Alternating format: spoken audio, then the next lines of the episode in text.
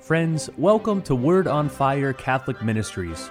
Word on Fire is an apostolate dedicated to the mission of evangelization, using media both old and new to share the faith on every continent and to facilitate an encounter with Christ and His Church. The efforts of Word on Fire engage the culture and bring the transformative power of God's Word where it is most needed. Today, we invite you to join Bishop Robert Barron as he preaches the gospel and shares the warmth and light of Christ with each one of us. Peace be with you. Friends, all the readings this week are about the law in different ways. And I'll speak uh, just here as an American to my fellow Americans. I think we have a kind of oh, ambivalent relationship to the law. You know, on the one hand, we're kind of a, we're a freedom-loving people, and we began our country in a great act of rebellion against the king, and you know, don't tread on me. We've got that very strong kind of individualist strain. On the other hand, you know, we're a very litigious society. We're kind of planted thick with lawyers. Think of how many of our founding fathers were lawyers. Think too, you know, our culture was very influenced by Protestantism. Both Martin Luther and John Calvin, at early points in their careers, were lawyers and law students. And so we both kind of love and hate the law. We see the beauty of it and we see the limitation of it. And that really is the motif, I think, of the readings for today. So let me look first at the positive side, how the Bible reverences the law. Listen now from our first reading from Deuteronomy. Now, Israel, Hear the statutes and decrees which I am teaching you to observe. Observe them carefully, for thus you will give evidence of your wisdom and intelligence to the nations. Now, look at the nations of the ancient world, you know, from Babylon and Assyria, Greece, uh, Egypt, Rome. They were the great, you know, military and political powers. Israel, yeah, maybe for a short time during the reign of David had some political clout, but for the most of its history, Israel was a kind of little uh, overrun, sort of colonized nation. Think of you know Greece giving us uh, philosophy, and think of the arts that flourished in other cultures. Israel didn't have those gifts. What did Israel have, though? The law, the statutes and decrees that God gave to his chosen people. The law, the Torah, was the pride and joy of Israel. Now, here's a basic principle that I'm going to stand by. The more we reverence something, the more we surround it with laws. Let me say that again. I think it's true across the board. The more we reverence something, the more we tend to surround it with laws.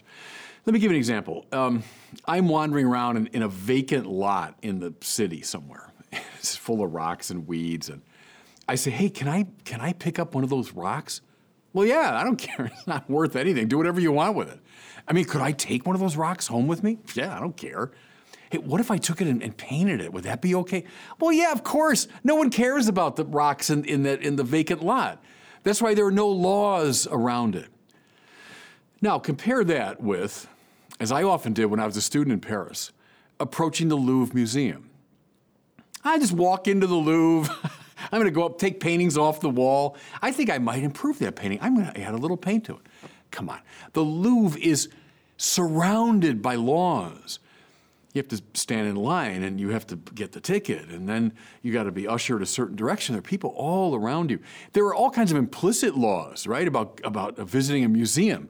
If I start running through the corridors, I'd be stopped at, a, in 30 seconds. I start shouting, making a fuss, they take me out. I go into the room where the Mona Lisa is, where there's all kinds of guards and people watching me. There's cameras watching me. If I said, hey, you know, that's a lovely painting, but I, am going to add something to that, well, I'd be arrested immediately, right? What's my point? The more we reverence something, the more we surround it with laws. Laws are not oppressive, laws are beautiful ways that we protect and enhance those things that we consider valuable. Here's a maybe sillier example. Um, just the day before now, I'm filming these words. I played golf, uh, which I love to do. And anyone that's ever played golf knows that golf is a game that's filled with laws. First of all, the laws of the swing, you know? There's a right way to swing and about a million wrong ways to swing. And we're all very interested in getting those laws of golf into our bodies. More to it, the actual playing of golf is filled with law. You have to tee off in a certain place. I can't say I'm going to tee off, you know, 30 yards ahead because I feel like it. No, no, there's a, there's a right way to do it. I can't go and improve my lie if, if my, my ball's in a funny spot. Oh, I'm just going to move that and improve. No, you can't do that. It's against the laws of golf. I hit it out of bounds. Well, I'm just going to drop a ball. I won't take a penalty stroke. Well, no, then you're not playing golf anymore. I hit it in the water. Yeah, I'm not going to worry about that. I hit my ball on the green. I don't. I don't uh, repair the the ball mark. I, I hit ahead of someone that should be hitting ahead of me. No, golf is filled with laws. And trust me, golfers know this if I start violating the laws of golf, they're going to get after me pretty quickly. I mean, my fellow players are going to remind me, come on, man, you can't be doing that. What's the point? Golf is something that golfers feel is wonderful and rich and beautiful, and so we tend to surround it with laws. Okay, what's the most important, beautiful thing there is? Living the moral and spiritual life to live our life now in proper harmony with God. There's nothing more important. Oh, yeah, therefore, do whatever you want. Don't worry about it. Hey, sure, live according to your desires. Who are you to tell me what to do? Don't tread on me. I'll live that life any way I want. Give me a break. I mean, anyone that reverences the moral and spiritual life welcomes the laws that govern it, that teach us how to live this life. Now, listen to this from our second reading from the letter of James. I love this. Humbly welcome the word that's been planted in you and is able to save your souls. What's the word? Well, that's the Torah, the word of God's law. Humbly, not don't give me this don't tread on me business and I, I'm in charge and autonomy and I govern my own life you know, bore me to death with that. I know the culture says it all the time, but it's nonsense. It's as stupid as saying, let me just swing the golf club any old way I feel like it. Let me walk through the Louvre without any sort of restriction. No one thinks that's right. So, James says correctly, humbly welcome the word that's been planted in you and is able to save your souls the laws that govern the moral and spiritual life. And again, forgive all these golf examples, but, but when the laws of the swing are not just things you read about in a book, but they're now part of you. So, in bad golfers like me, they're not sufficiently part of me. But the better you are, the more you've internalized the laws of the game. They're now second nature to you. So, James is saying, with regard to the Word of God, the laws of God, humbly accept them into your heart. Let your life now be governed by them. Don't be resistant to God's law, but rejoice in it as fully as the ancient Israelites rejoiced in God's great law. Okay, so you say, so far so good. I get it. I get it. That's the beautiful side of law.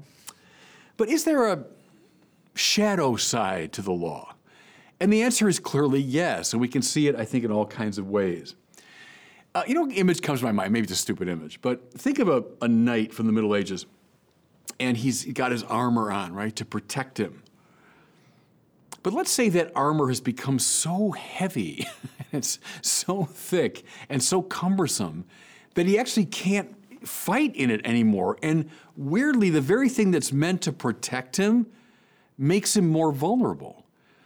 The law there, I mean, there's a symbol I'm using the law that's become so kind of overgrown, fussy, legalistic, that it's actually undermining its own purpose. Let me now read you something from the gospel. It's from the Gospel of Mark, and Jesus is, as he often is, in kind of uh, conversation with the Pharisees. The Pharisees, in fact, all Jews, do not eat without carefully washing their hands, keeping the tradition of the elders. On coming into the marketplace, they do not eat without purifying themselves. There are many other things they've traditionally observed the purification of cups and jugs and kettles and beds. So the Pharisees are, are challenging Jesus. How come your disciples don't follow all of these fussy dietary and ritual prescriptions of ancient Israel? What does Jesus say? Listen.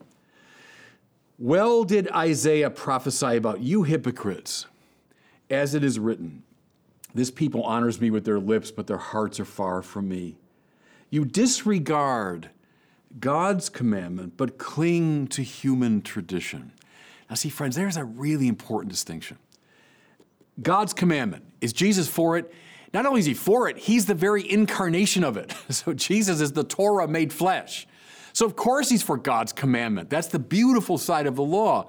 But does this tend now, in the course of history, to get overgrown with a multiplicity of merely human traditions? which maybe in the beginning were very well intentioned, in fact, served their purpose, but in time have become more of an obstacle. Think of that knight trying to fight in armor that's too heavy. It's actually getting in the way of one's relationship with God.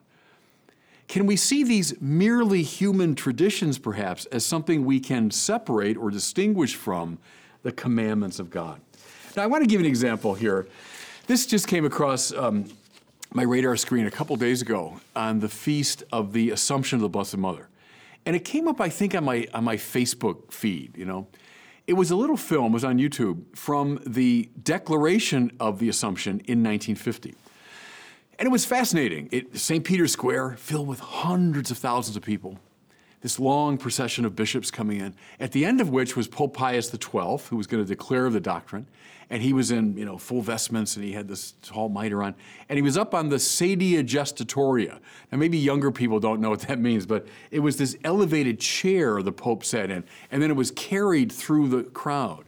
And then around him there were ostrich feathers that were fanning the pope as he went now beautiful day yeah sure declaration this wonderful doctrine of the church beautiful the laws of the liturgy, the laws of Catholic ritual, the Pope himself, all of that beautiful expressions of the law. But what it struck me was this as I watched it. You know, beginning really with Paul VI, the Pope stopped using the sedia gestatoria. John Paul II, I he ever used it once. I haven't seen an ostrich feather anywhere near a Pope since about 1965 did we get rid of, let's say around the time of Vatican II, certain human traditions? Which, look, I'll grant you the beginning, they beautiful because that's part of the kind of court ceremonial of, of Europe. Some of that probably going back to the Roman or Byzantine empires. Okay, as a way of honoring the Pope, I get it, I get it. But had it become clear, let's say by 1965 or so, that these things were actually getting in the way of the church's evangelical mission? that the papacy was looking more like a kind of a distant uh, monarchy than like a vibrantly engaged evangelical office.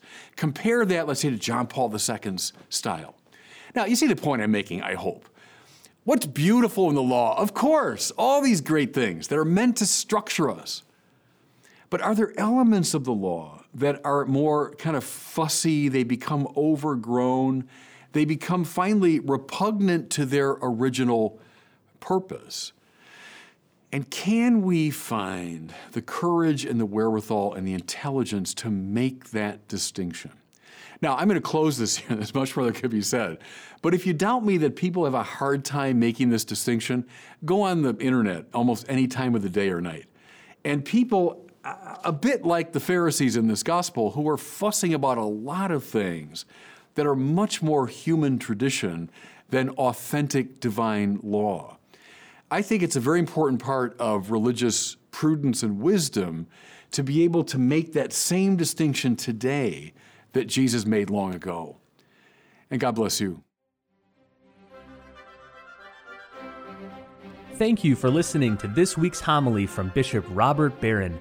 For more resources from Bishop Barron, please visit wordonfire.org.